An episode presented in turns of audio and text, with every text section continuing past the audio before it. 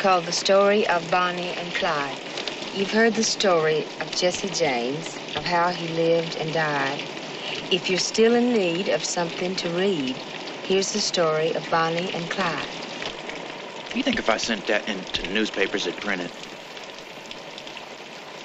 I'm gonna do it. Now, Bonnie and Clyde are the Barrow gang. I'm sure you all have read how they rob and steal, and those who squeal are usually found dying or dead. They call them cold-hearted killers. They say they are heartless and mean.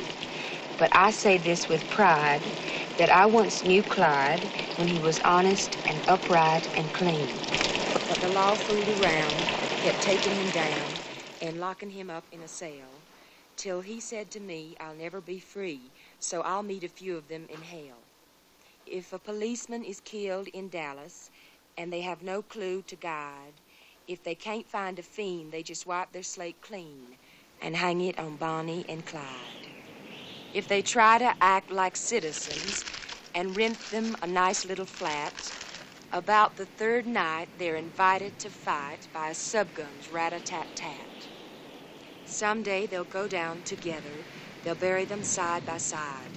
To few it'll be grief, to the law a relief, but it's death for Bonnie and Clyde.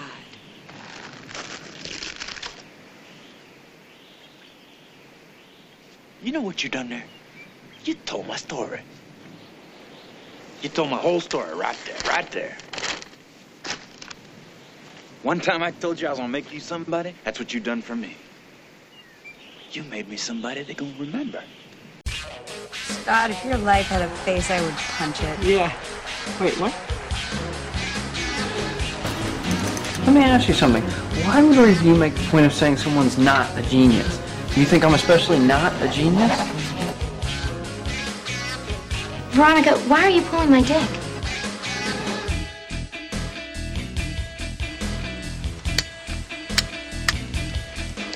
Suck my fat one, you cheap dime store hood.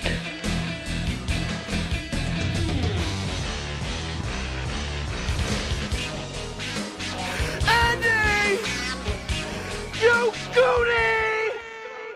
Hello, everyone, and welcome to another installment of the greatest moments in the history of forever. I'm Zach. I'm Matt. And this is episode number 217, Bonnie and Clyde. This was an abrupt beginning. Just launch right into it. After what's been an anxious day spending 40 minutes trying to find one Blu-ray. Yeah, there was almost a meltdown. Some would say a full-blown meltdown. As I look around and there's just piles of Blu-rays knocked over on the floor. Well, when you can't find one movie, it's like a needle in a haystack. Yeah, I will say I've had so many moments in my life where I know I own something and can't find it. Nothing is more frustrating. Yeah. Right now I'm looking around and I'm like, well, where did I even put it? It's almost like its own, like, I almost have like a fear of it. Like people that are like claustrophobic or have a fear of heights. Like if I can't find something that I'm looking for, I feel like my heart's going to explode. Well, we're in it now. We're ready to go. We're back to the regular schedule, taking a break from the listener requests.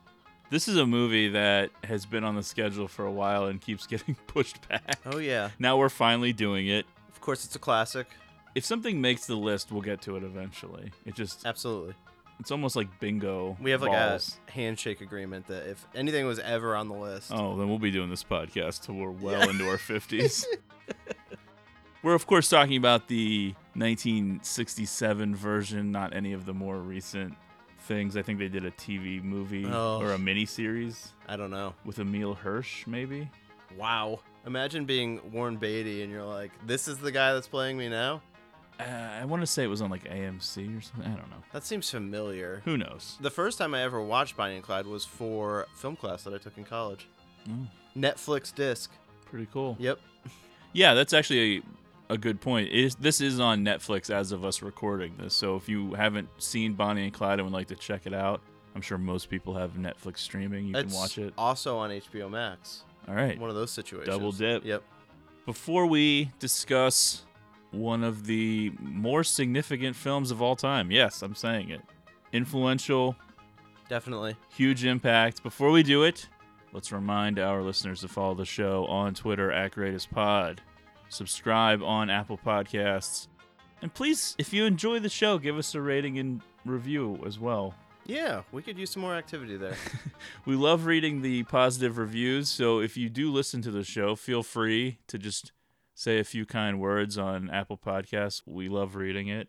And if you want a sticker, let us know on Twitter. That's right. That name again, @GreatestPod. Pretty easy to remember. And don't be nervous to just put your review out there. I feel like there's people that have been sitting, they don't know the right words for it. You can just say great. Because I'm assuming it's a positive review. Yeah. What else? LETTERBOXD. That's right. Zach1983, MattCrosby. Yeah, I feel like, there's got to be opportunities there for other people who enjoy movies. Yeah, get on LETTERBOXD, follow us, we'll follow you back, we'll talk about movies. Well, we won't really talk about them, but we'll look at your ratings and reviews of different movies. It's fun. Yeah, absolutely. It's mostly just like me, you, and Keith. It's pretty much the least toxic social media app out there. I think so. Not a whole lot of drama. They remove most of the channels for drama. Yeah, that's true. So let's get into it. Bonnie and Clyde, directed by Arthur Penn, written by David Newman and Robert Benton. I think there were some uncredited additions to the script to Robert Towne and Warren Beatty himself. Oh, wow. He had to touch it up. Yeah. The budget was $2.5 million. The box office ended up being $70 million. It was a big hit. It was also sort of a era-defining film, and we're going to get into that in a moment. It helped kick off the new Hollywood era. Oh, yeah. Violence, sexy. A lot of things, really. Okay. Starring Warren Beatty and Faye Dunaway. Dunaway, just a style icon from this movie. I would say all-around icon for me. Just sex on a stick, really. Absolutely. Good Lord. Stunning. And not only is she pleasant to look at in the film, it's also a legendary performance that I feel like influenced so many other actresses. Because when I was rewatching it for the podcast, I was like, what is this voice and performance she's doing? Who is it reminding me of? And honestly, Kathleen Turner. I think it influenced Meryl Streep. I think there are some movies where Meryl Streep is doing this performance. I will say, she has this bold, almost intimidating presence. Yeah, it's just an unbelievable performance. Beatty produced the film as well. Warner Brothers famously had no faith in it and gave him 40% of the gross rather than a nominal fee, and he ended up becoming pretty rich of this. That's a good deal. Also appearing Michael J. Pollard, Gene Hackman in an early role. That's right. And Estelle Parsons. And Gene Wilder. Gene Wilder in his first film role in a small part. So Bonnie and Clyde, based on a true story, we'll talk about that in a minute, probably most known now as having an immeasurable impact and influence on the movies. It helped kick off New Hollywood, as I said. Just on this show, we've done Badlands, True Romance, and Wild at Heart, all of which sort of owe a little bit to Bonnie and Clyde. For sure. Badlands was based off of Charles Starkweather, who was also a real story, but the idea is very much the same. Yeah, absolutely. It feels like the idea of either spouses or boyfriend and girlfriend out on the road committing crimes, I mean, had to inspire countless stories. More recently, Queen and Slim. Also, back in the 90s, Natural Born Killers. Sort of a tried-and-true formula. What about Tim Roth and the girl from Pulp Fiction going around robbing diners? Sure. Bonnie and Clyde broke cinematic taboos, a revolutionary presentation of sex and violence. Previously, shootings in movies were bloodless and relatively painless. Not the case in this movie. Yeah, it's weird now because obviously this movie's so old, but you do hear about how the end of this movie really impacted people. Like, the violence was more than they could take at the time. Yes, it was very much unlike anything that had come before it.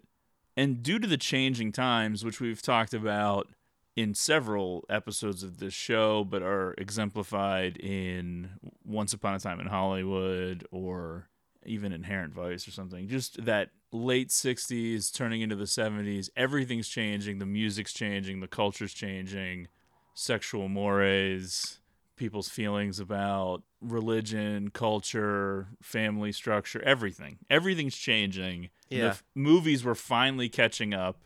And this film in particular did become a rallying cry of the counterculture.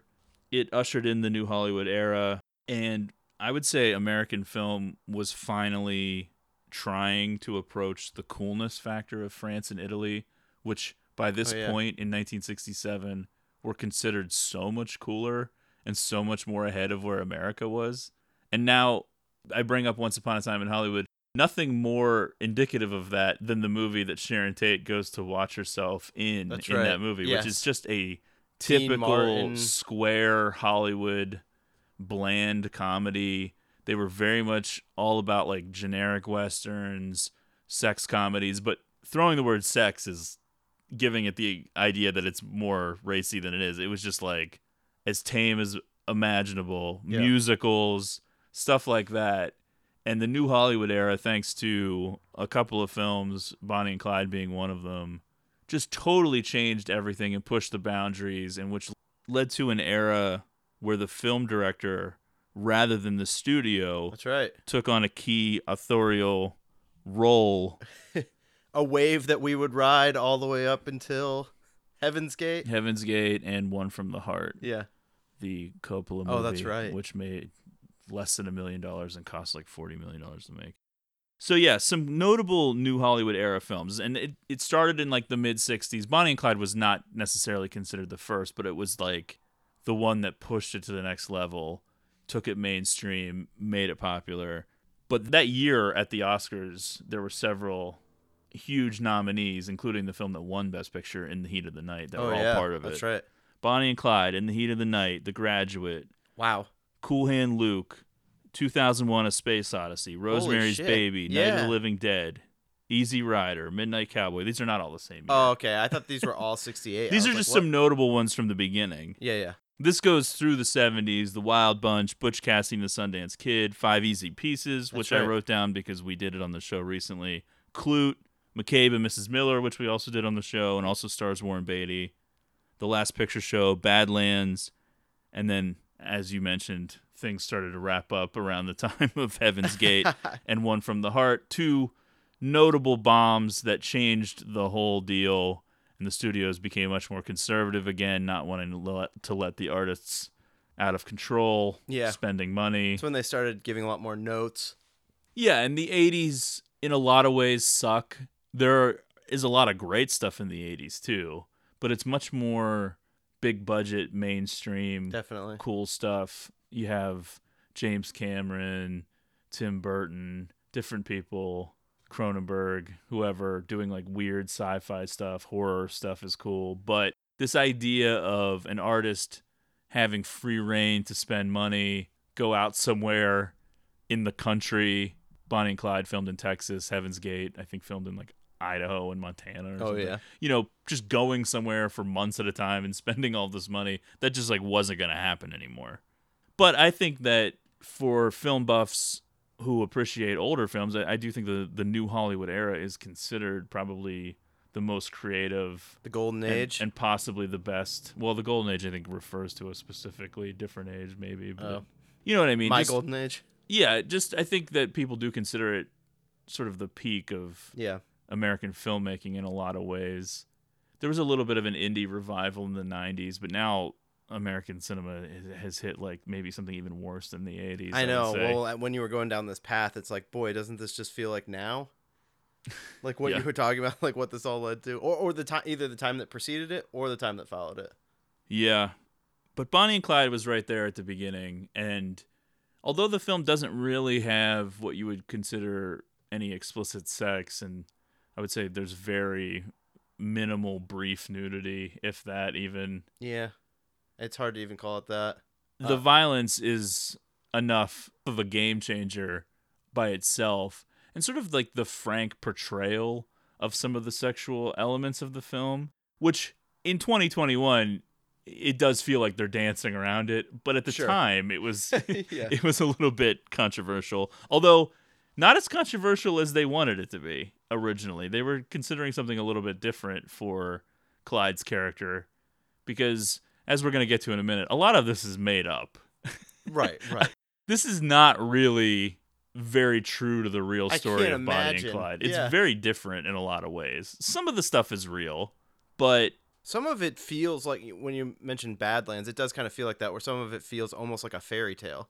Yeah, I think they glamorized it a lot. I don't think Bonnie or Clyde were as attractive as Faye Dunaway and Warren Beatty. Very few people that can pull that off. The movie opens up basically with Faye Dunaway being nude, even though you're not seeing anything. Yeah. I mean, it was doing something for me. It's a real attention grabber. Really. The film would go on to earn 10 Oscar nominations, including Best Picture. It only won 2, one for Estelle Parsons as Best Supporting Actress, and it also won Best Cinematography for Burnett Guffey.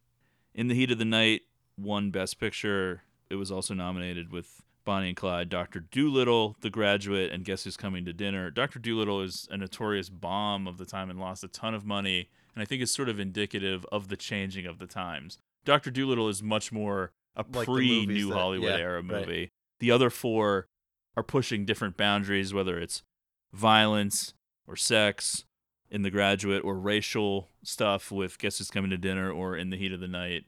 And it was clear that finally American filmmaking was changing with the times and getting with it. As mentioned, the historical accuracy of Bonnie and Clyde is, you know... not very stringent.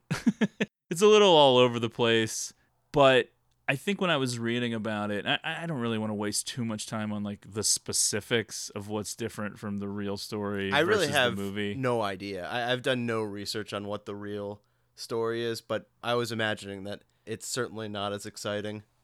No, I mean, I think it was as exciting.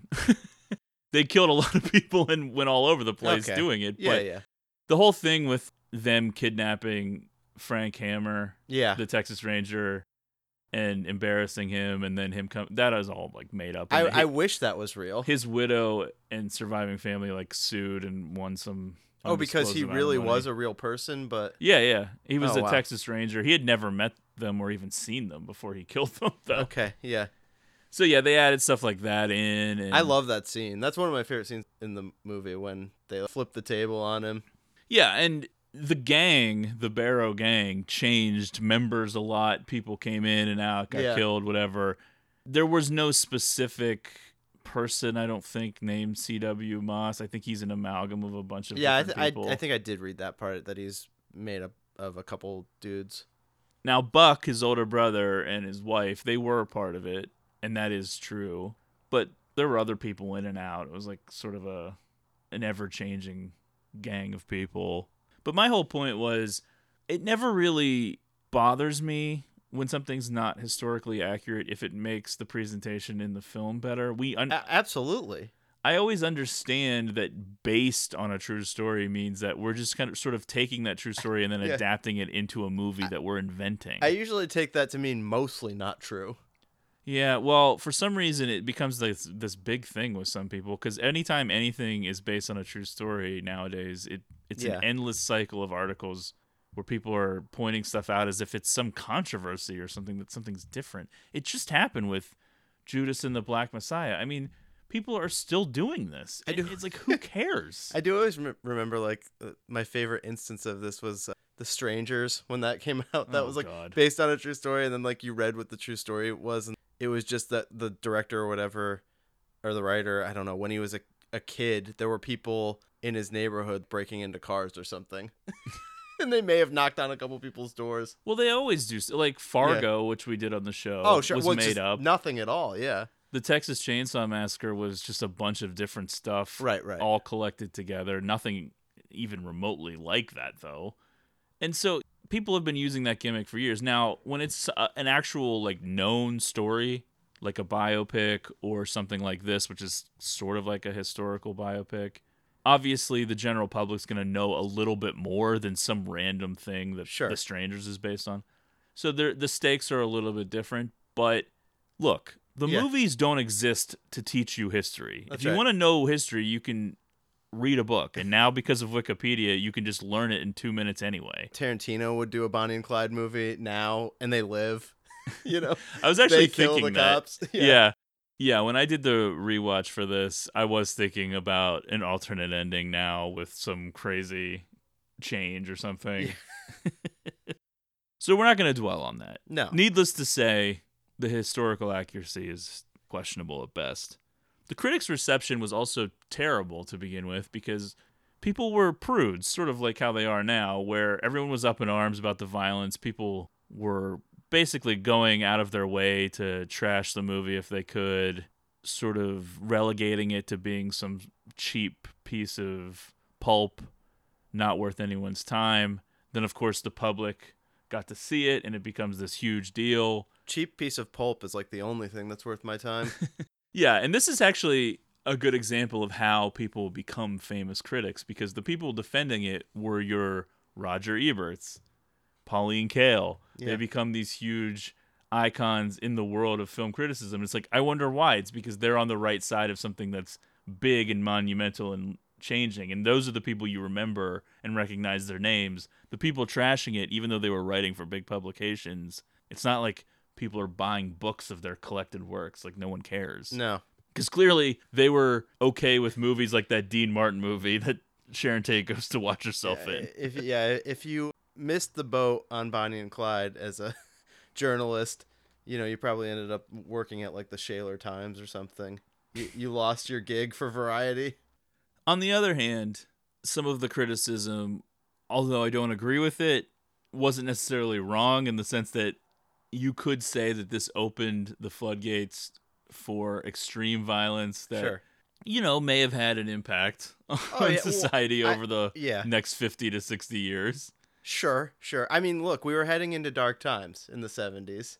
But I'm on the side of, I consider film to be art, and I think art should be reflective of society, and I think hiding things that are very much a part of society, it diminishes art. Yeah. If you can't express sex, violence, crime, the way people talk in a way that feels real, then you're sort of limiting what art can be.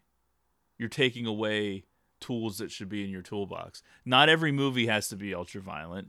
No. Not every movie you have to have people saying, like, fuck a million times or whatever.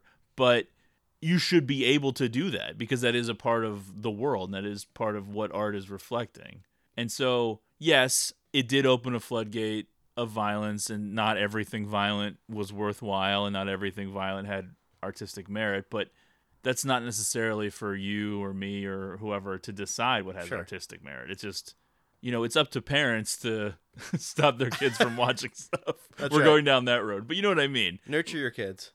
Whatever people want to see will endure, and what people don't want to see won't. So I think it should be up to the public to decide what's okay to watch or not okay. Yeah. Now, what's too violent or not violent. This would have been, what, 3 or 4 years before the Godfather? I think that was 72, right? So it would have been 5, yeah. Okay. 5 years. This was 67? Yeah. Okay. When I was young, and the end of this movie kind of is similar to the Sonny Corleone and the toll yes. booth. But holy shit, did that scene freak me out when I was a fairly young kid when I saw The Godfather for the first time. But I don't know. I guess that's kind of a little foreshadowing of, like, where the violence was heading for movies. Yeah, it's like Angels with Filthy Souls. That's right. From Home Alone. Yeah. Another good movie. So what's your familiarity level with the director, Arthur Penn? We've talked a lot about the movie itself and a little bit about Beatty, who had a huge influence on the movie. Sure, yeah. Arthur Penn. I don't know Arthur Penn. I know this movie. Maybe you can tell me that I've seen some of his other works. Well, you just ordered one on Blu-ray. Oh, good. Which one? Night Moves. Oh, shit. Okay, teaming up with Hackman again. Yeah. I love the movie Night Moves. In fact, that might be a little foreshadowing. It's been for recommendations later on my list. By the way, I'm sure if Lindsay's listening to this episode before my order arrives, she's not going to be thrilled to find out that, like, more Blu-rays are on their way. But I'm never going to stop. Night Moves has basically been in my Warner Brother Archives cart for, like, months now because you just can't stop talking about it. You watched it with me. Did I? Yes. Okay. Anyway. He actually worked with Beatty a couple years before this in a movie called Mickey 1, which I just watched for the first time recently. It was sort of Penn's take on the French New Wave, trying to emulate Truffaut and Godard, both of who were offered this movie, by the way, direct, and both turned it down for different reasons. Yeah, I guess there is kind of a familiar feeling when you think about Breathless. Yeah. Well, Beatty wanted an American director because he felt like they needed an American for like the violence and stuff. Yeah. But before Beatty became involved and took over and was like producing it and stuff, they were trying different French directors and things like that. And it is interesting that they landed on Arthur Penn after offering it to a whole bunch of different directors. And he had actually turned it down a couple times too, because he had emulated the French New Wave directors with Mickey 1, which I don't really feel like is a great movie. It was okay. I would say that the most interesting aspect is that he and Beatty did not get along at all during that. Oh, wow. And then they just, 2 years later, they're making another movie. By the way, how mad are you going to be when I check in Night Moves on LETTERBOXD and don't mark it as a rewatch? Well, yeah. Don't get me started on your LETTERBOXD. Yeah, you don't remember Melanie Griffith? I probably will when I start watching it again. It's a good movie. Did you? Night But Moves. You must have had a resurgence with Night Moves. Yeah, I rewatched it. Right? Yeah, I rewatched it recently. Beatty wanted to do Bonnie and Clyde in black and white, but he was overruled by the studio. I think that's better. I love black and white movies. Yeah. I think it works particularly well sometimes. But I think having that shock of red in these violent scenes is cool and is one of the defining things. Really. Yeah, I would say it definitely helps for the violence element. Warner Brothers was not thrilled with this movie. Even after it was finished, they were sort of like, ugh. They sort of considered it an unwanted throwback to Warner Brothers' early period of gangster films. Oh, yeah. They just did not want to be associated with it. Yeah, I can see that. It not only just because of the violence and because of it just, the style is very, it has like a much more modern flavor to it than I think what a lot of the major studio fare was. And what do you mean Clyde doesn't want to have sex with Bonnie? Who's going to believe this? Yeah, well, that is one of the key elements of the story that they seemingly made up. Yeah. I don't really think that's based off of anything. They originally were considering making Clyde bisexual and having a scene where they have to include C.W. in order to like make it happen. Oh, wow. That would have been wild. Yeah. There just was no way that the world was ready for that. I cannot imagine. In 1967. And it's weird that they just decided to assign some sort of noteworthy sexual thing to Clyde because, like I said, I'm pretty sure this is all made up. They just decided they wanted to do that for some reason. Yeah. But at that time, before people became much more tolerant, they were afraid the audience would then consider Clyde's deviancy as like the reason why they were criminals and sort of turn on them, which is weird to think because you're basically like, all right, well, let's create these two people that drive around robbing banks and killing people, and they're supposed to be like the heroes of the movie. We don't want our audience turning on them by making him bisexual. Right. But we'll sort of talk about that as we go. I might as well just bring it up now because I did mention Queen and Slim already. When they first released the Queen and Slim trailer, I guess like 2 years ago or something, the marketing and some of the initial comments even were very much pushing like the idea of the black Bonnie and Clyde. Maybe that's like a line from the trailer. I was gonna say, isn't that like they used a blurb of that basically like on screen? Well, a character says it. Oh, okay. Sort of as like a joke. That's probably why I remember it then. Yeah. And I did see some people commenting, basically saying, which is kind of crazy because these are fictional characters, but that what they do in the movie is justified because they were going to be shot by the police or whatever. And this is sort of like this big social justice stand, and it's based off of like racism, and it's like this whole thing. And you can't really compare that to people that were just like robbing banks who were like essentially criminals. But here's the thing that people maybe don't realize unless they did the research and like would know about this. Bonnie and Clyde, to a large part of the country and for a large portion of their crime spree up until close to the end when things started to turn on them, were considered folk heroes. This was the Great Depression. Right. We were in the midst of the Great Depression. They were robbing from the banks, which were considered evil by a large portion of the population because of what was happening. It's like Robin Hood, but just no giving anything back to the poor. No, but they wouldn't rob from like regular people, and they were basically just fucking with the banks and the police. And so that comes off in the movie with the guy whose house is foreclosed on, the guy whose money they don't take that's in the bank. Yeah. They do try to like put that into the movie a little bit, but I do think that... Was there any real stories of them getting like pictures with people? I don't know. Okay. For some reason, I felt like that was a thing. Well, one thing that happened was the famous picture of Bonnie with the cigar and the hat and the gun and stuff, which I think they recreate in the movie for a minute or something. Right. That was actually just found on some undeveloped roll of film that they found at like one of their hideouts that they ran away from or something. Oh, wow. And I think they were just doing it as like goofing around, because it's not like she actually smokes cigars or anything. Yeah. Wow. And they were just like having fun or whatever. It's sort of like up for debate who did what, who killed who, how much did Bonnie do, you know, different stuff like that. It's like, I will say the way it comes off in the movie is that before they're like really in it, it feels like a lot of the murders are avoidable. Like they don't need to be killing people. I mean, the guy on the car, it seems like, you know, he wasn't going to last on the car. I don't know that he had to be shot. Well, when you're playing that game, it's just a matter of time. That's right. I think in those days, they wouldn't have had to have killed anybody to be able to be shot at or killed. You know? Yeah. I think just robbing the banks was enough, so... The other thing that, like, kept going through my mind during this movie was, what is the deal with just all these empty houses? It's just, like, empty houses everywhere. What is this, Phantasm 2? Like, there's just no one around. It was a depression. They lost their houses. Yeah. It's sort of reminiscent of some other financial collapses. No, I get it. Detroit and stuff. Right. So let's get into it. We're in the midst of the Great Depression, and the first thing we see really is a nude Bonnie Parker. You're like, okay, I'm in. I mean, if there's anything that can grab you.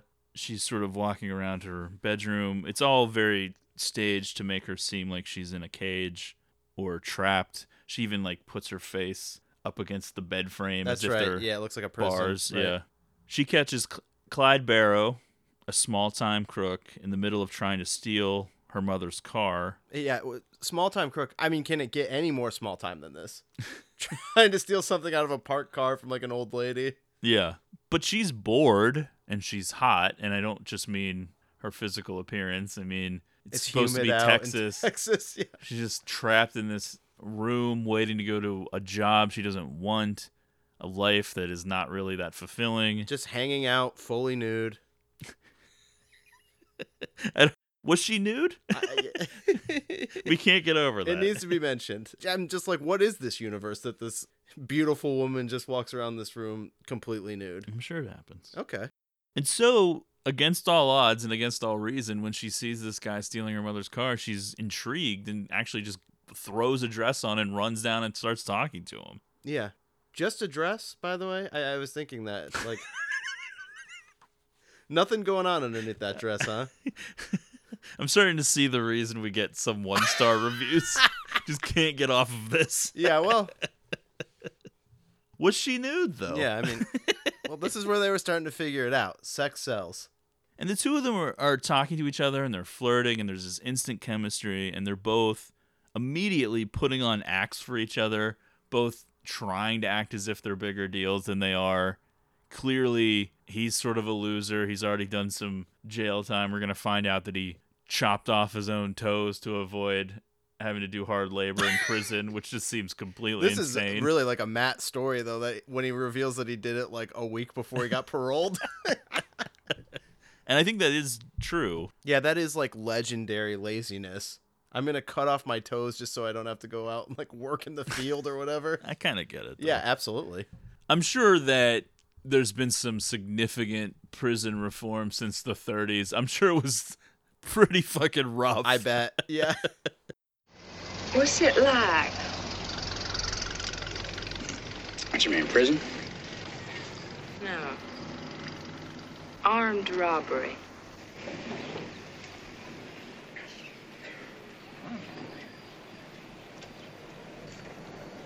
Ain't like anything. I knew you never robbed me. place, you faker.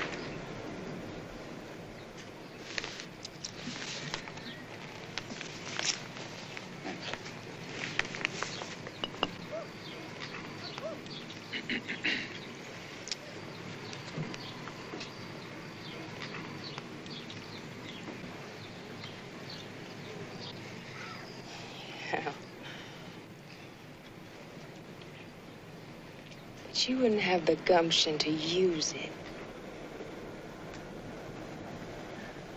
All right. You just wait right here and you keep your eyes open.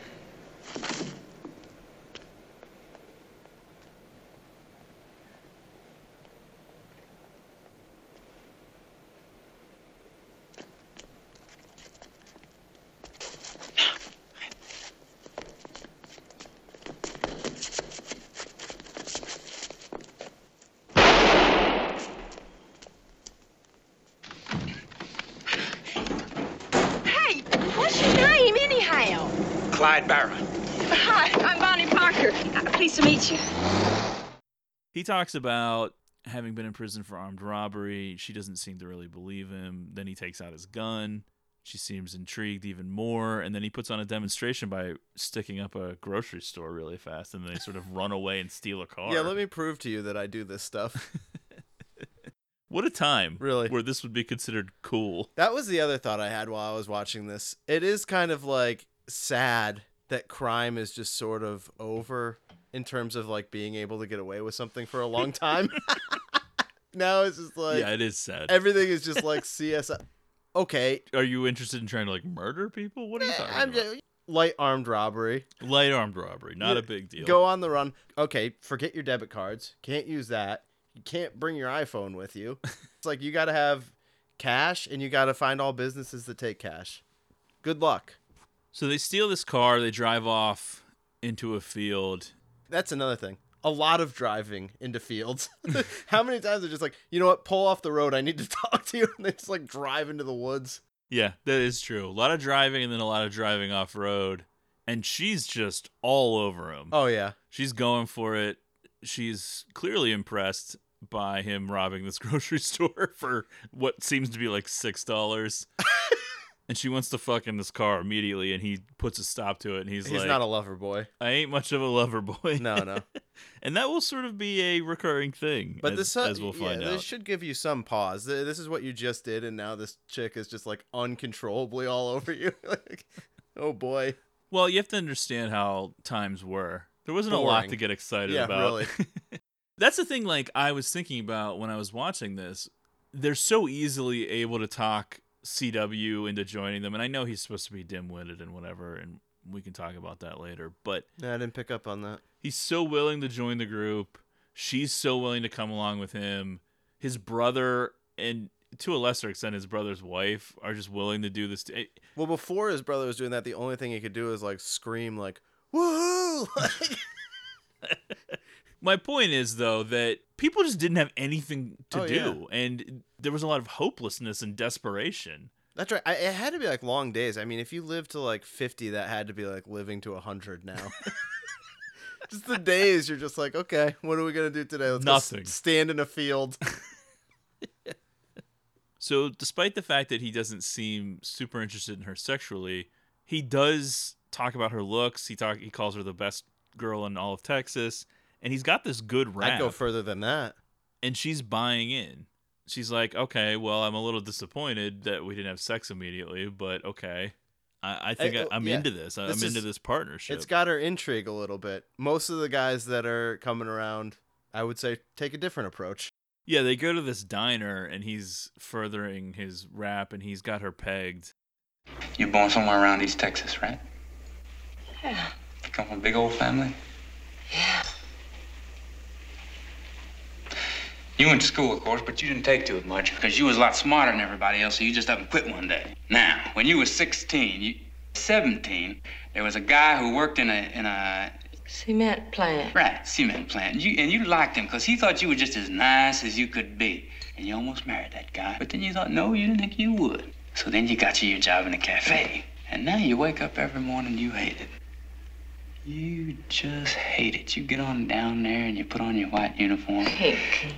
It's pink. Uh-huh. And them truck drivers come in there to eat your greasy burgers, and they kid you and you kid them back. But they're stupid and dumb boys with the big old tattoos on them, and you don't like it. And they ask you for dates, and sometimes you go, but you mostly don't, because all they're ever trying to do is get in your pants, whether you want them to or not. So you go on home, and you sit in your room, and you think, now, when and how am I ever going to get away from this? And now you know. It's a pretty convincing scene, but at the end of it, they have a partnership now. They're going to do this together. It's that fast and that easy. She's got really nothing holding her to her hometown, to her past life. Which, that is a great way to live. I tried to live that way for as long as I could. Nothing tying me to anything. Yeah, I kind of almost live like that, except for this goddamn Blu-ray collection just holding me back. It's like an anchor. Yeah, that's right. I can't just leave it. No. What about all these expensive art print posters? Yeah, it is. You have built quite a life for yourself now, and I don't know how you're going to be able to this is a podcast peel away studio. From this. Yeah. All right. So, yeah, as you mentioned, they find this house. They're sort of crashing there, and then the previous owners show up, but they're not mad. They're more mad at the bank. The guy says the bank took it, and this is what we were alluding to. Bonnie and Clyde become folk heroes because of who they target, and most people did not look favorably upon the banks or the government or anything like that during the Great Depression, which makes sense. Absolutely. This year's Miss Bonnie Parker. Glad to meet you. I'm Clyde Barrow. Clyde. Nobody! We rob banks. Honestly, I know that we haven't gone through anything quite as long or as terrible as the Great Depression, but this past year plus of COVID stuff is sort of reminiscent. There's this frustration and anger and depression and desperation. We're not that far removed from the recession that we were in, 10 years ago. Yeah, it seems like we're just headed to a cycle of that kind of shit over and over. Yeah, really. So we see a couple of quick attempts at them trying to kick off their life of crime. The first attempt, it's a failed bank that they try to rob. And not just the robbery is a failure, but it's a literal failed bank. There's no money there. The guy's just laughing Clyde out of there. And then when he makes the guy come out and tell Bonnie, and then Bonnie laughs, and he just he doesn't really know how to react to this, but eventually he's just like, yeah, all right. And then they try to rob a grocery store for food. And this is even a bigger disaster because as he's loading up some bags with food, this guy with a meat cleaver attacks him. Oh, that's right. Yeah. He's got to fight this guy off. This guy's a beast too. And somehow, in the magic of movie storytelling, this is the guy that will finger him, recognize a mugshot. I don't know why they would even have considered to show this guy that picture. I loved police work in this time. They just have Polaroids of a bunch of dudes that have been arrested, and they're just going through one by one. Is it this guy? Yeah. I don't know if that means that we're supposed to believe that Clyde's previous criminal activity is more of a big deal than maybe we thought, that they would somehow get to him as a potential. I don't know. I mean, Texas, even in the 30s, it's a big state. There's a lot of people. I don't know how they would get to him. It does seem crazy. But it simplifies the story because part of the Bonnie and Clyde folklore is the media coverage. Yeah, that's true. Being in the newspapers, is becoming the sensation. Being on the lam. Yeah. It's not just, who are these people? We don't know who they are. It's we know their names. That's the whole deal. While it's happening, it's a big thing. The duo's crime spree starts to take shape once they recruit a dim-witted gas station attendant, C.W. Moss, played by the late Michael J. Pollard. C.W., kind of a bit of a ghoul, I feel like. He was kind of looking to me like if Patton Oswalt and Ben Gibbard had a kid. Can you name a movie we've done on this show that he was in? No. In fact, I was going to click on his name in the cast in fact, I said, I've never seen anything else with him in it. I'm not even going to click on it. Go ahead. He's actually in Scrooged. Oh, wow. Okay. Yeah, he had a pretty long career. He was in a lot of stuff, but nothing we've done on the show other than that. All right. Hey, you just tell me what was wrong with that boy. Dirt. Dirt? Dirt in the fuel line. Just blowed it away. Excuse me, ma'am. Is there anything else I could do for you today? You're a smart feller. You sure do know a lot about automobiles, don't you? Yes, I guess I do. Well, would you know what kind of car this is? This is a four-cylinder Ford coupe? No. Sure is. This is a stolen four-cylinder Ford coupe. Hey, you ain't scared, are you? Huh?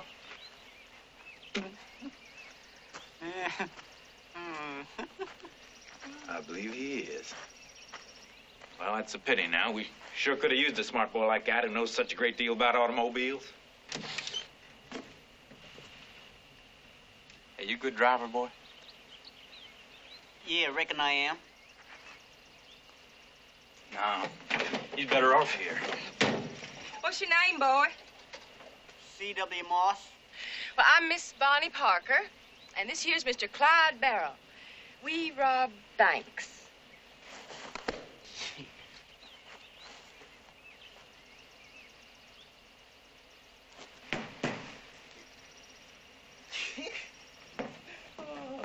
Hey, now, there ain't nothing wrong with that, is there? No. No. Clyde, he ain't the one. Let's go. Wait. Hey, boy. You think you got the guts for our line of work? What are you talking about? I spent a year in reformatory.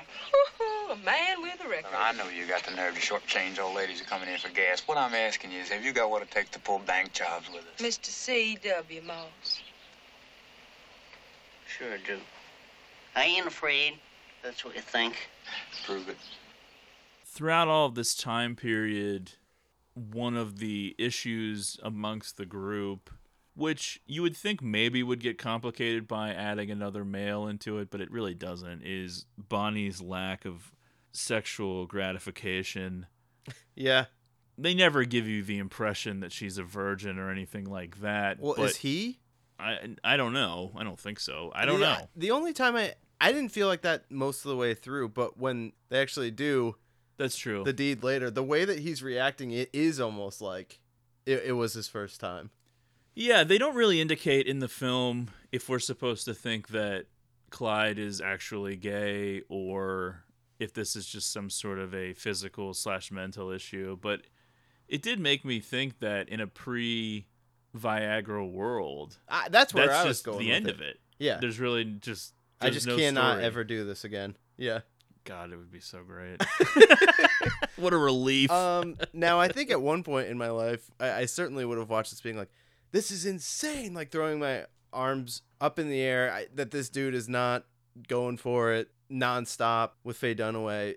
But I think you reach a certain point in life where you're like, you know what? I kind of get it. Like if Ana de Armas started dating me, I would be like, no, we can't.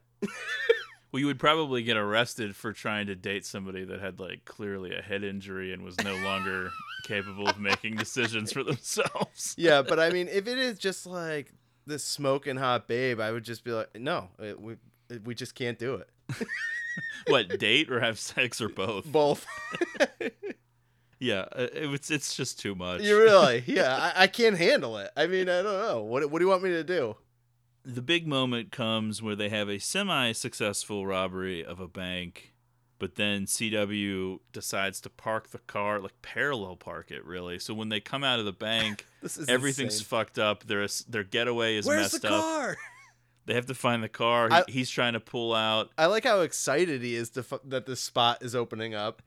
He's like visibly stoked that this parking spot has become open, and then like a complete idiot cannot, like he does like the best parallel park ever and then can't get it out. Yeah, I know. But this ultimately leads to the gang's first murder, where they shoot either a bank employee or a cop who tries to jump on the car. Yeah. It's a pretty shocking murder though, because it's like a spray of blood, like yeah, right and it's kind of like a close-up on the dude's face, and then yeah, it's like a bullet straight in the middle of his forehead. Yeah, I think you have to remember how this was back then. That alone would be a pretty jarring moment to set you up for the big finale later. There were some walkouts after that part. Clyde offers Bonnie the chance to leave, and he gets a definitive and firm no. And so this is where we finally actually learn of Clyde's impotence, because at this point, it hasn't really been specified what the deal is. But they try to have sex, and without really ever saying it, they do a great job of just conveying that without ever saying it specifically. Oh, what's happening. Yeah, we get it. I do enjoy when they're in the movie theater after the murder, and you can't stop talking about what just happened. Yeah. Well, what do you think? Okay, so they invented him probably being impotent. They wanted to do bisexual. This is 1967. The action of the film takes place in the 30s. Do you think... do you think people, like, did oral sex on women in the 30s? I would have to imagine... No, I'm joking, of course. Of course they did. But I do think it is realistic that he would just not even know that that's an option. There was, like, more Junior Sopranos out there. Yeah, I don't know why that's never even considered. I mean, you know, I don't know how graphic we want to get, but I mean, there's oral, there's fingers, there's different things there. Clearly, a lot of gun symbolism. At one point, like right during this scene, she literally puts her head next to a gun. Yes. On the bed, and you're like, okay, clearly the gun is the stand-in for the penis there. Well, he's like, we can't get anything started because she'll eventually find out that nothing else is happening. I think she knows. Right. At this point. There's no secret. He's not a lover boy. She was laying on top of him. Nothing's happening. Yeah, I think there were options, is I guess what I'm saying. Sure. There was some fun to be had. She seems like she's going to stay in the gang. It's like, you know, maybe at least give her something. I feel like this help. Is kind of like what keeps her on the hook, though. Oh, okay. Because at any point, once this happens, you know, she can just go back to her old life, picking up truck drivers or whatever. Yeah, I don't know. They don't really make it super clear when she's identified in the movie, right? It just sort of happens, right? I think so. Because there's clearly the moment the meat cleaver guy identifies him. He's a criminal. I mean, no one knows who she is. Yeah, but they did know eventually, and then they obviously know in the movie whenever they have to organize the weird family reunion thing. Yeah, they're like, wait, is that the hottest chick in Texas? Oh, yeah. Her. Clyde's older brother, Buck, played by Gene Hackman. That's right. And his wife, Blanche, played by Estelle Parsons. How would you feel to be the Gene Hackman brother in this family? No knock on Gene Hackman, but I mean, I think Warren Beatty... won the genetic lottery out of those two. The weird thing about Hackman is this was very early in his career. This was not his first thing, but close to it. He's actually my age in this movie.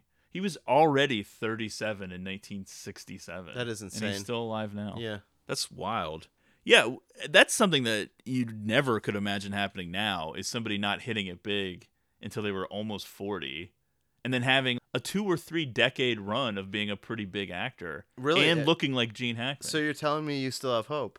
Of becoming a famous actor? Yeah. Just of hitting it big. I consider myself like a Gene Hackman type. I think so, yeah.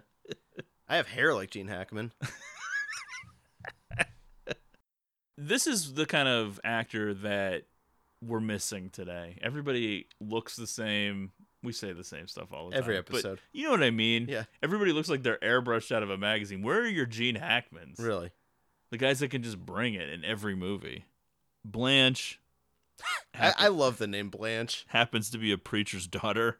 They join up with the gang. The gang is now formed. This is an amalgam of the gang. I already sort of covered this. Bonnie just never thrilled with Blanche being around. Yeah. Well, there's a lot to say about Blanche, because Blanche was still alive when this movie came out, and she was not particularly thrilled with this portrayal. She was like, I was way cooler than this. Yeah, basically. We'll get to that in a minute. The two women dislike each other at first sight, and their feud will continue to escalate throughout the rest of the movie.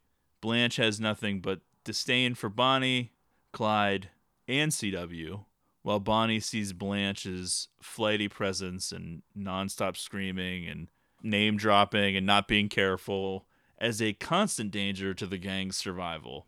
And because of the murder, the whole game is now changed. It's up the pursuit. They're now America's Most Wanted, you know, before that existed. That's that kind of a thing. Yeah.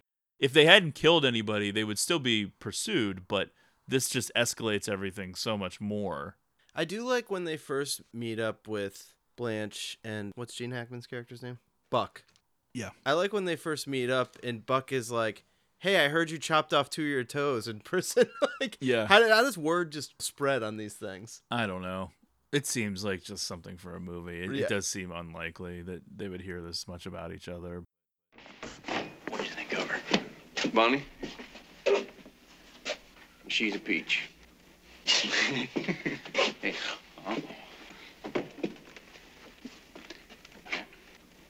now tell me true.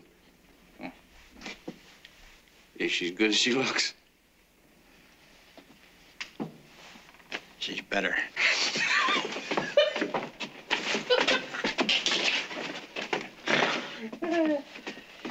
Hey, listen, it was either you or him, wasn't it? What? The guy that you killed, you had to do it, didn't you? It was either you or him. You put me on the spot. I had to. You had to do it, right?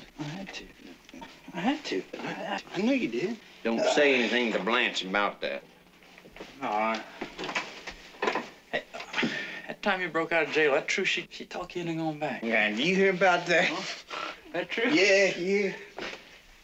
Well, I won't say nothing to Bonnie about it. I appreciate that. All right.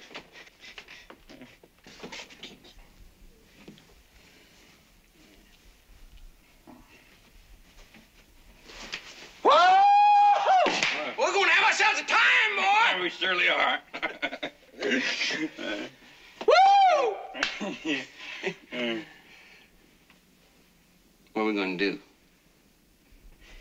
Well, how's this? I figured we all drive up Missouri. They ain't looking for me up there. We find a nice little place to hole up in. We have us a regular vacation. Right? Yeah. No trouble now. Oh, I ain't looking to go back to no prison. I heard in prison that you had a little trouble there. You was cutting on your toes. You heard about that? Yeah, well, I did a little toe cutting. That ain't but half of it. I did it so I could get off of work detail, breaking them damn rocks with a sledgehammer night and day. And you know what? The very next week I get paroled. I walk out of that godforsaken jail on crutches. Ain't life grand? But they've got grandiose plans now to just go find a house in where, Wyoming or something? Or Missouri? No, Missouri. They're going on vacation in Missouri, basically to go to a state where the heat is not as much, and then hopefully it will die down over time. Which it doesn't. Well, first of all, they go to this house, the five of them. Everybody's sort of on edge a little bit, mostly because of Bonnie and Blanche not liking each other. Bonnie seems constantly on edge. Because of the lack of sex. It's sort of a great performance. She's always got this like sort of tense electricity to her character. It feels like there could be a scene at any moment. Yeah, I don't know if this is like an expression that's fallen out of fashion, but she does seem like a cat in heat, you know what I mean? Like it's just like everything is very tense. That's true. In the situation, and because they've don't added cross in her, these, that's for sure. Yeah, they've added in these additional people. Blanche is like not quiet. She's sort of abrasive. Yeah, I can't say it's not very calm. This group, they're all constantly the loudest people in whatever room they're in. You know what I mean? Well, now that Buck and Blanche are involved, yeah. Oh my gosh, like they have no idea what keeping a low profile means. Yeah, I would be like, can everybody just calm down? Blanche referred to her on-screen portrayal as a screaming horse's ass, which I just think is the funniest visual. And kind of accurate, yeah. What an expression, a screaming horse's ass. There's like a part when they're staying at one of the places where they send everybody else except for Bonnie and Clyde to go get food or whatever, and it would just be, I would like, we have to go while they're gone. Like, I just cannot be around these people. No, I think Buck is not on that trip, but he's not with them either because they have separate cabins, but that's a little bit later. So when they're in Missouri, it leads to this whole shootout / escape because of Blanche using Bonnie or Clyde's name in earshot of the grocery delivery boy or something. It's sort of a stretch to think this would all play out like that, but whatever, it's a movie. They're discovered. There's a little bit of an attempted raid. Yeah, this is like the first of many parts where I'm really like questioning like what the deal with cars was, because they're using the police car to block the driveway, and then they just ram through it, indicating that these things are just like weightless. Well, the braking mechanisms I think were different, because I think this is real and there's some dispute or discussion over who pushed what or whatever, because, like I said, Blanche is portrayed as sort of this useless screaming horse's ass, where I think in reality she did do different things. Okay. And the pushing of the police car, she might have been involved with that or something. Gotcha. But things really come to a head in this situation where they're trying to escape, because Buck ends up killing a man. So now they're in it at this point. There's no turning back. Which he audibly points out to Blanche at some point. It's almost like he did it intentionally just so that they wouldn't have to leave. Right. Let's tie a bow on this. Like, we're in the group. We're in the gang. I can just imagine. It's like, our lives were terrible. You never stop screaming. Yeah. Let me have some fun in this gang. Let's have some fun, and I hope this ends in my violent death. Which it does. Yes. Because of this situation, because the murders are escalating, the violence is escalating, there's this increased media coverage, and the gang, especially Clyde, seem to embrace the publicity. They seem to have fun with it. They like it. It's all an entertainment to them, this whole thing, doing it and then reading about it. And the papers exaggerate things. They attribute things to the gang that they didn't do. It's sort of like that's true, yeah. Typical tabloid journalism tactics that would still maintain to this very day. Absolutely, yeah. Still effective. Fake news, right, etc. The gang is pursued by law enforcement, including Texas Ranger Frank Hammer, whom they manage to capture and then humiliate before eventually setting free. And they do this by getting the drop on him, because he finds them by himself. And then they force him, they like handcuff him, and they force him to like take pictures with them, different poses. And I enjoy stuff. This. Like Bonnie kisses them. I'd be like, well, this is great. Oh, I know. And he spits at her. Yeah. This monster. God. They should have just killed him. Absolutely. Then. He should have been killed right after that happened. Decapitated. Yeah, meanwhile, she kisses him. He gets, like, a huge fucking boner, and she just looks at Clyde like, what the fuck, dude? Yeah, really. Come on, man. Yeah, this is totally invented, and it didn't really happen, but it adds sort of a fun, goofy element to the gang. Because it's an interesting choice, and this may have had something to do with the time in which the movie came out and everything, but they do portray these criminals as the heroes, and we're supposed to like them, and they do try to, like, set up this strict morality to the gang, which doesn't necessarily jive with like normal people's morality, but they're not gonna like kill random people. That's right. Yeah, they have a code. They don't rob random people. Yeah, they try to like Omar from The Wire. Yeah, they try to make them seem cool. And actually, to be fair, that is one of the reasons they had Blanche acting so over the top, was to make Bonnie seem even cooler. They wanted the audience to think Bonnie and Clyde were like super cool. And I think in real life, the media perception and the public perception was very favorable up until like one specific incident, which does not happen in this movie, where things sort of shifted and changed because they killed a couple of people that, I don't know, they shouldn't have, I guess. I'm not really sure what the exact... Not that they should have killed anyone, but in terms of like the public's opinion. Well, it turns out there was a few people that everyone was like, well, we were okay on those ones. It was like somebody who was like about to be married, and then like the woman like wore the wedding dress to the funeral. I mean, it was like a whole thing. Wow, that is bad press. There were conflicting stories about what happened, who shot first, that whole thing about that particular incident, and then the public like turned against them, and that was pretty much close to the end though. But that's not in this movie, so it doesn't matter. Who cares? We're talking about something that happened almost 100 years ago, really. The exploits start getting more and more violent. There's shootouts, car chases, daring escapes. And eventually the gang needs to steal another car, and they just try to do so in broad daylight. They steal the car of a guy named Eugene Grizzard, and he's with his gal pal, Velma Davis. And Eugene is played by Gene Wilder in his first film appearance. Looking older than I would have expected him to look. Well, he was like similar in age to Hackman? Beatty, somewhere around there between the two. Yeah. I think Hackman is like 7 years older than Beatty. Okay. Something like that. Somewhere around there. I kind of was into Velma. This whole little segment is sort of like a bizarre little interlude of comedy, because it's sort of funny to me that Velma and Eugene pursue the gang and then they start what if rethinking it, and they're like, all right, let's turn around and get the sheriff, and then the gang pursues them, they catch up, the gang abducts them, they pile six in the car. I would say a lot of that is played for laughs, this whole situation with these two. Yeah. 'Cause even the way that it ends with the whole, like, she's like, I'm 33. And he's, like, stunned by that revelation. I actually wrote that down. Where like, what does that mean? Like, Velma, how old are you? And she says 33. And Eugene's face is just like, what? Was that implying that he thought she was, like, much younger? I was thinking that, and maybe she's even been lying to him. Well, yeah.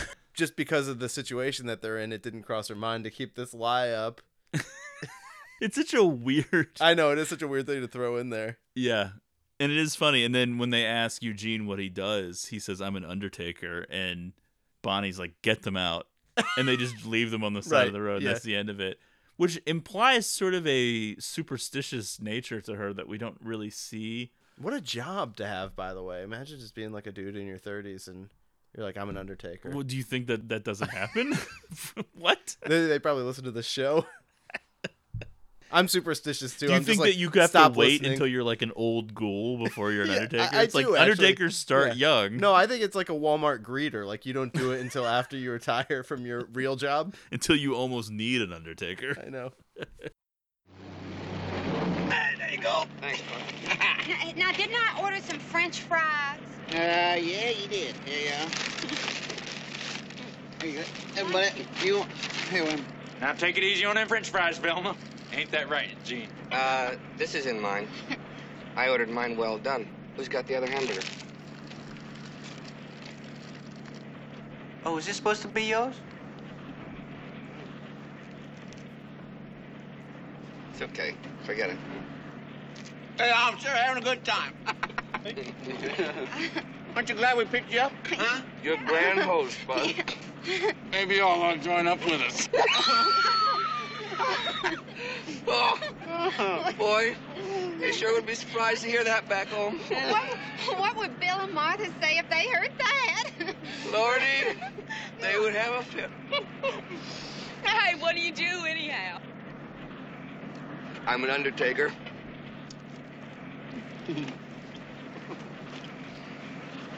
Get them out of here. This sets off a spiral time period for Bonnie, which leads to her, like, freaking out. They organize a family get-together for her because the lawmen have been staking out her family's house. She hasn't been able to see her mom. It's a whole thing. This is actually how the real-life version of Frank Hammer caught the gang, was because the gang would sort of drive between all these different states, but they would take turns visiting different families orchestrating, and so he sort of just guessed where they were going to go next. It was like a whole thing based on like a pattern that he kind of figured out. But they organized this thing to see Bonnie's family, which, by the way, I thought all these people did kind of look like they were related to Faye Dunaway. I don't know, maybe there isn't a lot of people credited in this film, so who knows who these people even were. They shot this through like a specific kind of window screen. Oh, parts of this was kind of, I was like, this kind of feels like Nomadland a little bit. I was getting almost like a Days of Heaven feel. I do think that Terrence Malick was definitely influenced by this movie. I think they specifically mentioned that in the Badlands credits maybe or something. But yeah, they used this specific window screen to make it hazy and have like a nostalgic feel. It looks different from the rest of the movie. Absolutely, yeah. It looks good. And when she talks to her mom, and Clyde is talking to her as well, it sort of seems like it's dawning on Bonnie how this is all going to end for like the first time, where she's just sort of coming to grips with like, this is only going to end with us being dead. There's really no other way. Yeah, that's right. At this point. Every time could be the last time. Clyde is still selling a fantasy a little bit, at least to Bonnie's mom, but the truth is pretty evident at this point. She complains of having the blues. I don't know if this is still related to her not being able to get that dick. I don't know. Well, Clyde, I think, is a little more grounded all the time, and I almost feel like she's living with her head in the clouds through a lot of this. And I think as she moves on, it's a little bit like, okay, there is a dark reality here. My life is over. She's a poet. She's a dreamer. Absolutely. When she jumped out that window, she probably thought she could fly. I'm sure she did. No, she actually does read poems in this movie, and those are actually the real poems of Bonnie Parker that they found after her death. Did they really have something published while they were still alive? Maybe. I don't know. Did they get to that point in the movie? I thought he said that, but then... I thought it was implied, because then she can... It's all while she's reading this thing, and then they have, like, a newspaper blow away. So... I don't know. Changed, so I thought that's what they were implying. But yeah, it wouldn't surprise me, yeah. After another blow-up between Bonnie and Blanche, Blanche and C.W. go out to buy these chicken dinners and then are recognized getting those dinners for the gang, which then leads to a raid at these rented cabins later that night, which catches them all off guard. There's a wild shootout, which leaves Buck mortally wounded with a headshot. Yeah, that's right. He just gets shot in the head. And then is kind of alive for a longer period of time than you would expect afterwards. It's like Reservoir Dogs. Right. I'm fucking dying here, man. Yeah. Blanche is injured as well. She'll eventually be blind out of this somehow. I don't know that the real-life Blanche was blind, or else how would she know? I guess she could hear that she was a screaming horse. I wasn't really clear on how she became blind. I mean, it seemed like she got glass in one of her eyes or something, but... Something happened. Yeah. Who knows? You have to remember, since a lot of this stuff had never been put in movies before, there is sort of a certain clumsiness to some of these things sometimes, where it's just sort of like, oh, I guess that's what's happening here, or I guess that's what happened. It's like, okay, it's not as slowed down and crystal clear as maybe like modern action sequences now, where you can definitely tell what you're supposed to know from a certain thing. You know what I mean? Yeah, yeah. It's a lot more vague. Which gives it the feeling maybe of more real life, where things just happen quickly and you don't really know what happened. That's right. But for a movie, sometimes it seems strange where you're like, well, wait, what just happened? Did glass go in her eye? Did she get shot? I don't know. Now, by that last shootout, it is just like you've seen enough of these now. You're like, man, these cops just cannot figure this shit out. Like, how do they keep getting away? Yeah, well, I think... portraying the police as like bumbling idiots always sort of helps make the main people seem cooler. Although Bonnie and Clyde's crime spree did last years. That's right, because the cops were bumbling idiots. This was the Great Depression. It's not like these were all like the top of the top. Right, yeah. These were just probably the random farm boys and stuff. Didn't exactly have like the strictest training. This particular shootout, they escape, they get into the woods, and there's like this second phase in the woods where Blanche ends up getting captured. Buck dies, then Bonnie, Clyde, and C.W. are barely escaping through the woods on foot. Bonnie and Clyde both end up getting shot where they jump into like this stream or one creek or whatever. One dude ends up following them, and really good accuracy for a handgun from this guy.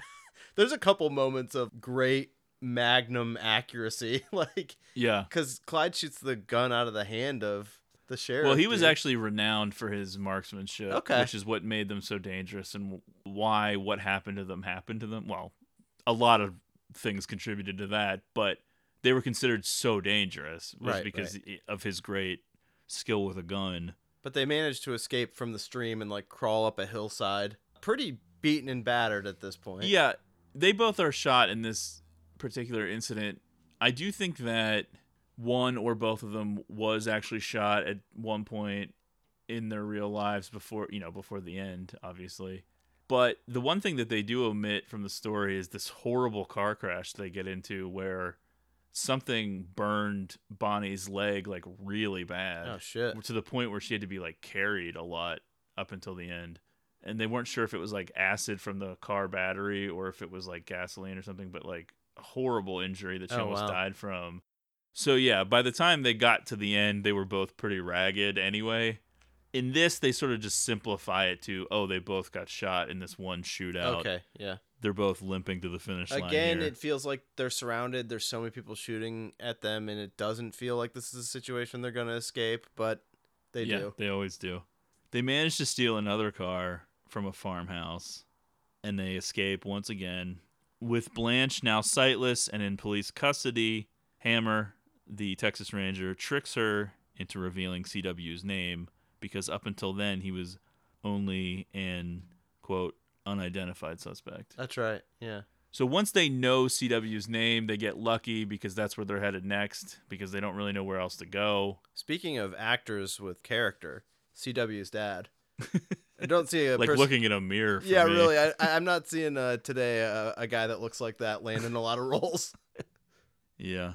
Hammer uses the information from Blanche to locate Bonnie, Clyde, and C.W.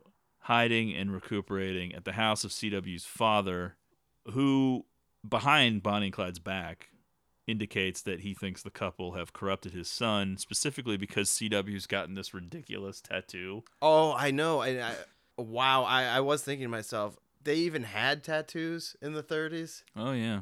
It just seems crazy. It seems like he mostly just did it because Bonnie thought it was cool. Well, I can't blame him for that. Yeah, well, that's the thing. It's like whenever they're first trying to recruit CW and he's like looking into that car and Bonnie's just like sort of playing him like a fiddle, you are thinking it's like, well, what's the deal here? Are you guys like a couple? Can I get involved here? And you know that Bonnie's like ready for it. She's not really getting satisfied, so... I don't know. If CW was like a little bit cooler of a customer, he could have made a move. Yeah, he could have got something going. Something could have happened.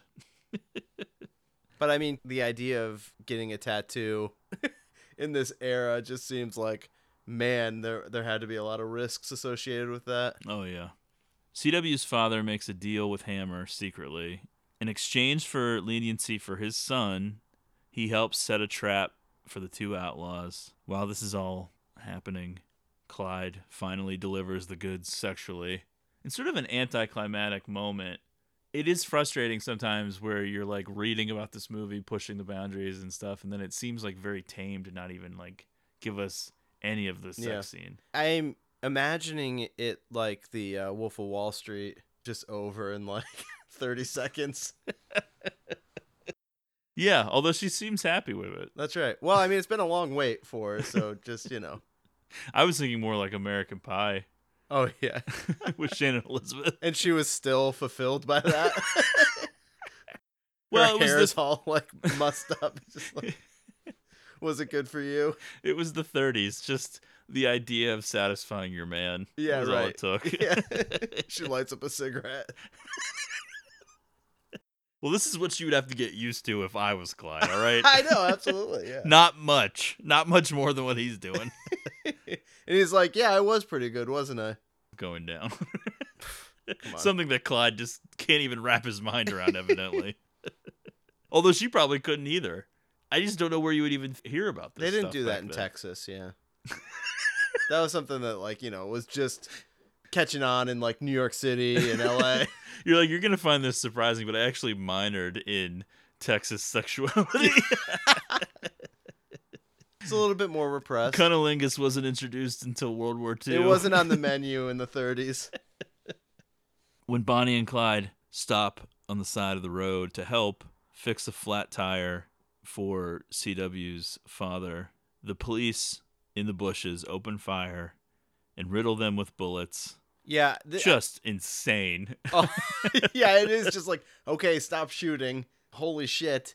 But it is a cool scene, like the way that tension's building. They start to feel like something's off. The birds all fly out of the bushes. Yeah. And they're kind of like cutting back and forth. The looks.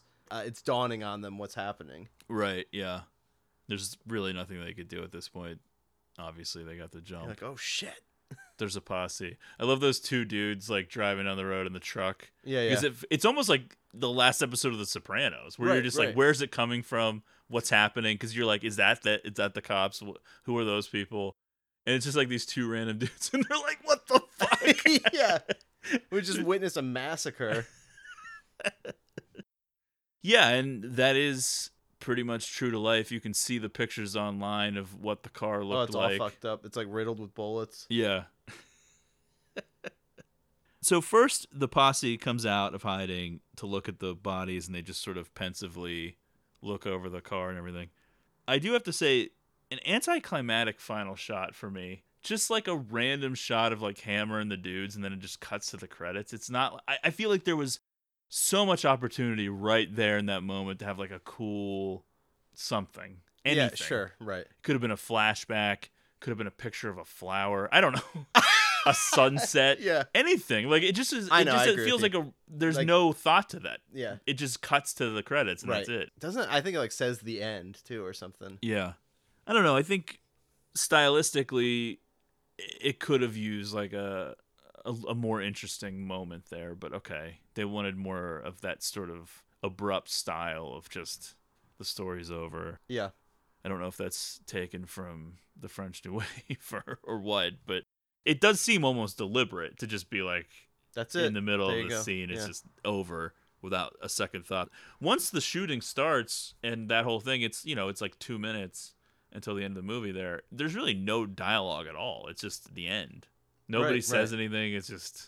Those guys are just like, well, I guess we didn't really need to hold the trigger that long. Yeah, I recently rewatched The Assassination of Jesse James by the coward Robert Ford. Oh, yeah. It almost has that same sort of feel to it when these like famous outlaws are killed and then everyone's just sort of like, now what? Yeah, right. There's almost like that it's like, hollow feeling that everyone feels about it. Because it was kind of fun while it lasted. Yeah. All right. Nice. Folks. Strong ending. Yeah, we should just... We're like, just as abrupt as the movie. Yeah, just cut right to the end. The end. Yeah. Yeah. I would recommend checking out this movie if you haven't seen it. It's an important piece of American film history. The performances are all very strong. It's one of those things, and I feel this way a lot when it comes to supporting actor nominees and winners. Sure. It always feels weird when you go back and you actually look at these movies because it always seems like the people that win were barely in the things that they win for. And it does seem strange that Estelle Parsons is one of the two Oscar wins for this movie. You're like, really? But for me, and Dunaway was nominated, and so was Beatty. She's great in it, and just like, wow, what an all-time just goddess. Yeah, but even beyond the physical looks... No, I know. She's amazing in it. It does seem like the type of role that is just emulated for... all time, for sure, because then like people that tried to do it then they're emulated afterwards, and it just becomes this endless influential thing. And it's cool to see Gene Hackman, Gene Wilder, a lot of Genes flying around in this one. Arthur Penn, I think he directed, other than Night Moves, I mean, he and Mickey One, I think he directed like The Chase maybe. Okay. But this was his definitive thing. It, you know, not really anything. Never really reached this again. This much of a big deal. Robert Benton, one of the screenwriters, he would go on to write a lot of things and direct some things. I actually watched a movie he directed pretty recently called Still of the Night with Roy Scheider and Meryl Streep. It fucking sucks. Oh, that's too bad. That's kind of been on my list of something I wanted to watch. It's like a De Palma Hitchcockian movie, except if just not watchable. Just not entertaining at all. No. Some people like it. I mean, you can try it. Okay, I'll give it a try. Yeah. It's not for me though. Sometimes it's just fun though to like check out those early 80s movies because they have just a certain look to them. I love that time period. I mean basically all the 70s, but the late 70s and in the early 80s. I think Still of the Night was like 82 or something like that. What are you doing? What? Vincent stopped making picks. Well, how am I going to know what movies to see? We have a wide variety of Gene picks. Gene's trash. I'm Gene. All right, so my recommendation this week will be Night Moves. Oddly enough, I wrote it down. It is not streaming anywhere for free. However, you could pick up the Warner Archive Blu-ray. Unfortunately, I think the sale that Matt picked up his will be over by the time this is posted. Not if you rush. However, as of me... saying this into the microphone, I don't know if this is something that is a special price. It's only $1.99 to rent on Amazon as a streaming rental. All right. I recommend this movie. It's a dirty, mean, just grimy 70s noir detective movie with Gene Hackman and just absolute prime Hackman. And what's her face from Melanie Griffith? Slapshot. Oh, the one who's Paul Newman's wife. Yeah, she's in it.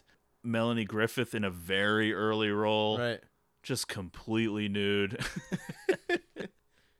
Yeah, and it's just one of those icky underworld detective stories. Just fun to watch. I just love those sort of noir movies where they're allowed to really be nasty because it's like the 70s. I mean, I love the 40s and 50s and stuff, but you couldn't quite push the envelope. Yeah, they weren't cranking it up to this level. Yeah, Night Moves is awesome. It's such a cool movie. I wish more people would see it. So that's my recommendation. You can rent it on Amazon.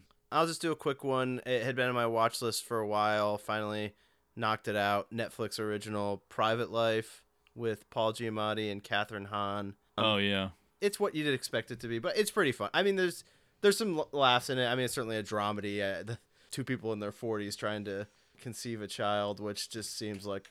your future? Yeah, well, once you get into that, it seems like it can be a very painful and expensive process.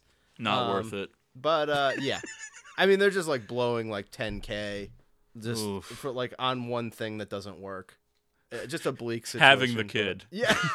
They actually do have the kid, but that's the thing that doesn't work. No, like, we don't want it. Take it back. Their lives are the things that don't work.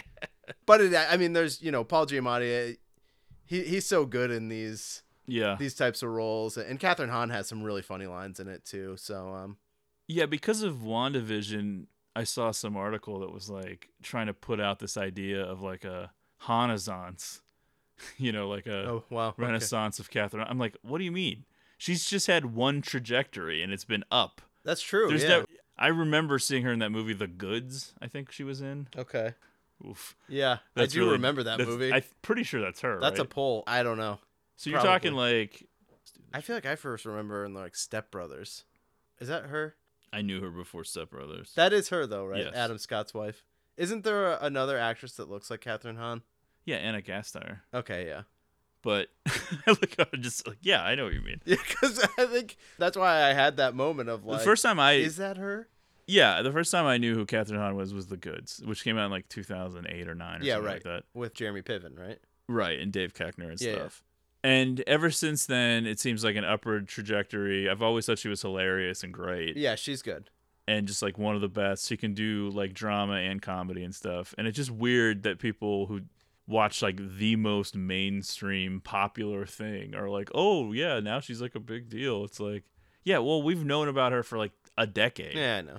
All right. Sometimes I just need to vent a little bit. Yeah, you got to get it out. I know. It's therapeutic. Going on Twitter, it just like my blood just starts just boiling. I'm just so angry about it. It's like, I get it. Yeah, I know. I hate it. You start getting worked up. All right, so that'll do it for recommendations. And let's remind our listeners to follow the show on Twitter, even though I just said that Twitter is the worst. If you are on there, follow us at Greatest Pod.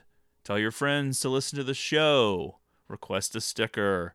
Let us know if you want that sticker, please. For Matt's sake, please. Yeah, I need to send more out. Talk about throwing money down the toilet. No, like I like it. I hope I like wasting money. Really? Yeah. No, it's not a waste. This is a good product. I know. I'm just kidding. It's good merch. No, we've given stickers away. Everyone seems super happy. We want to give away more though. Yeah, that's true. Now that like you know. Things are looking up. People are getting vaccinated. We might take the show on the road. You know, I want to have merch to give. I had a dream this morning because I had to wake up early and then I didn't have to, but I woke up early and then I went back and took a nap. And I had a dream that we had a meetup with our listeners. I think we have enough now that we could do it. Where it would be. It was in a Subway. Yeah. A Subway restaurant. Okay. That seems like an appropriate place. Appropriate venue. Yeah. I think we were maybe even going to do a live episode in the Subway or something. I can't really... Wow, yeah, that would really just be the pinnacle of our careers.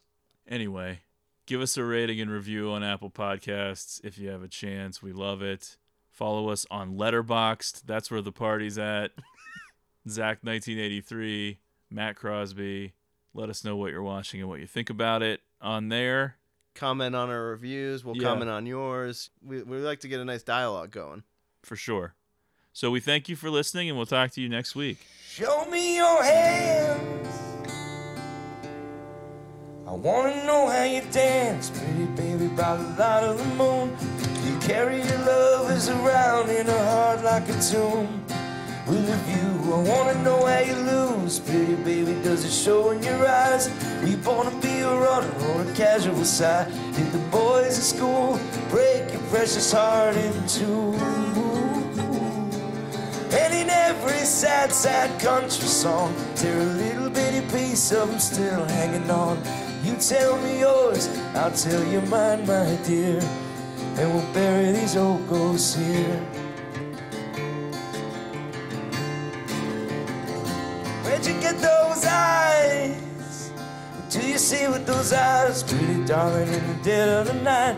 They saying your prayers are right, glowing like the metal on the edge of the knife. The baby whose name sounds right on the lips of the queen. Am I speaking in riddles? Do you feel what I mean? Are you dying to move, or are you dying to be the one moved? So would you shake, shake, shake, shake, shake, senora? If I can make you feel like you used to make you feel, sing you a song, dance you a dance right now, right now. And would you shake, shake, shake, shake, shake, senora? If I could make you feel like you used to make you feel, sing you a song, dance you a dance right now. And we'll bury this old ghost down. We'll bury this old ghost down. We'll bury these old ghosts down, down, down, down. Down, my darling, down.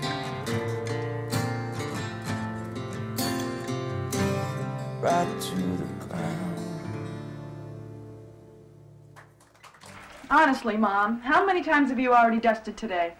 Just trying to keep things clean. And you're certainly no help. Clean? More like antiseptic. You're always fussing. But you don't care about yourself. Look at you, you're always in that rag. Really, Kim, what do you expect me to wear around the house? An evening gown? Or maybe one of the minks your father left me? Ha! Don't joke about Daddy. No wonder he couldn't stand it here. You could have looked decent once in a while, instead of worrying about dirt, and dust, and greasy buildups. Maybe then you wouldn't have driven Daddy away. And maybe Daddy wouldn't have had to kill himself because he couldn't get it up anymore!